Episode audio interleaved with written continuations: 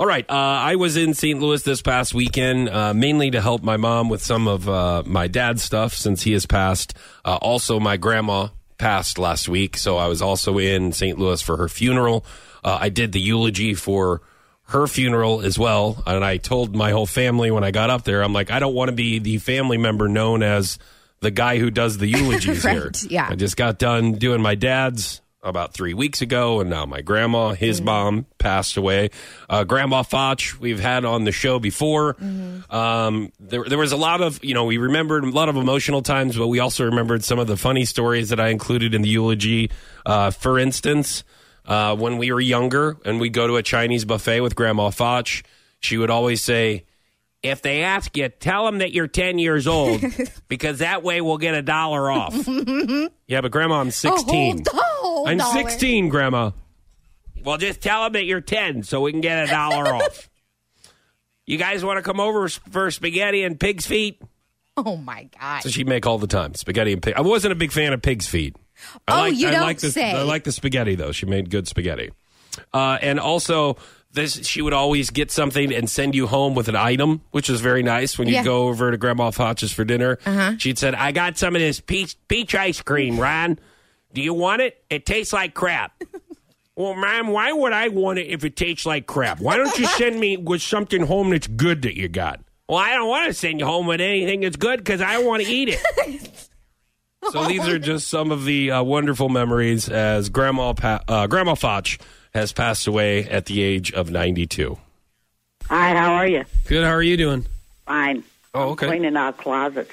Yeah, Oh, that sounds fun. it is fun because I'm throwing so damn much away. Which closets are you cleaning out? All of them. I got stacks of towels, washcloths, bed sheets. I don't know. I don't know anybody's got a double bed. I I got I got gobs of sheets down there.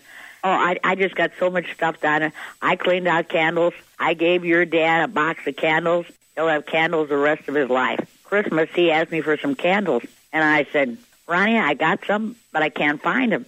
I said, I have no idea where they're at. I said, I've been looking all around down here for them. Well, after Christmas, I found them. One of them beer boxes full to the top of candles, all brand new in the boxes. I packed them all up and gave them to him. Yeah, so that I'm finding stuff I never knew I had. It's kind of fun in a way, but it's kind of disgusting in another way. So I'm cleaning out that closet in the bathroom now. I found so much medicine, I'm throwing it all in the trash. It's all expired. What kind of medicine? All prescription and cough medicine. Oh, you should sell that. Sell what? Sell your prescription medicine. Yeah, I should. I, I could make money on that. Oh my goodness, you sound just like your dad. And I was just talking to him. How you doing, hon? Good. How are you? Fine. Your dad's going to come and take me. I, that damn um, book um, file cabinet fell on my head, and my glasses are so crooked I can't see out of them. What happened? Oh, that I emptied everything out that big file cabinet down here.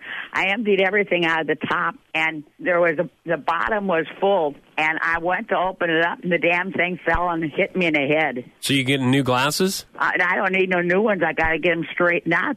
Why they're so crooked, I can't see out of them. Well, how's your head? Oh, it's fine. You got to take more than a file cabinet to hurt my head. Oh yeah.